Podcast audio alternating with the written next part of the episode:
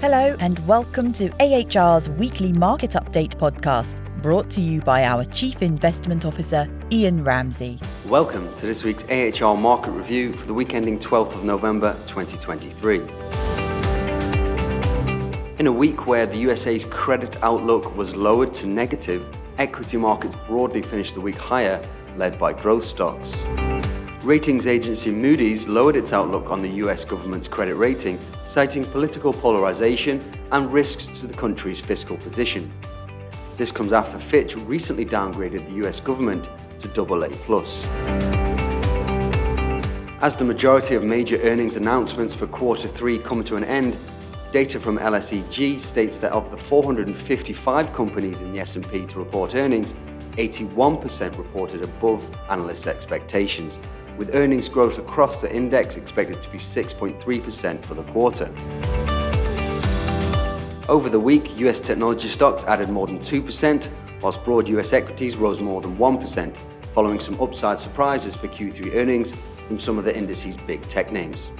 European equities ended zero point two one percent lower as optimism about a peak in interest rates dimmed following hawkish comments from E C B President Christine Lagarde, whilst U K equities also fell zero point seven percent after Bank of England Governor Andrew Bailey also dampened any suggestions of rate cuts in the near future.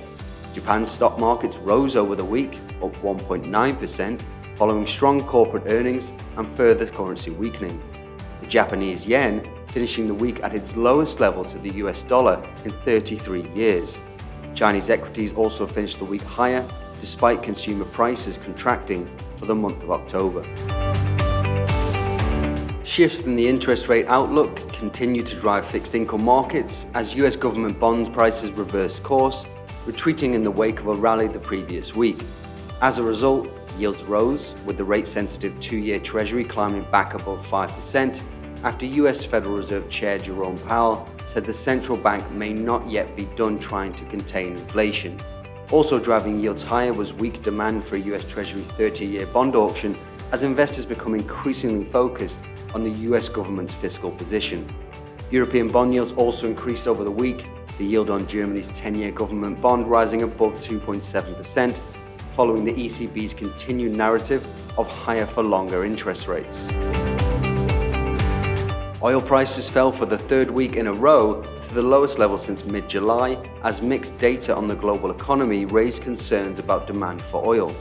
On Friday, U S crude was trading for around seventy-seven dollars per barrel, down from about eighty-nine dollars three weeks earlier. That's all for this week's A H R Weekly Podcast. Thank you for listening, and for further investment insights, head over to a h r private wealth dot com.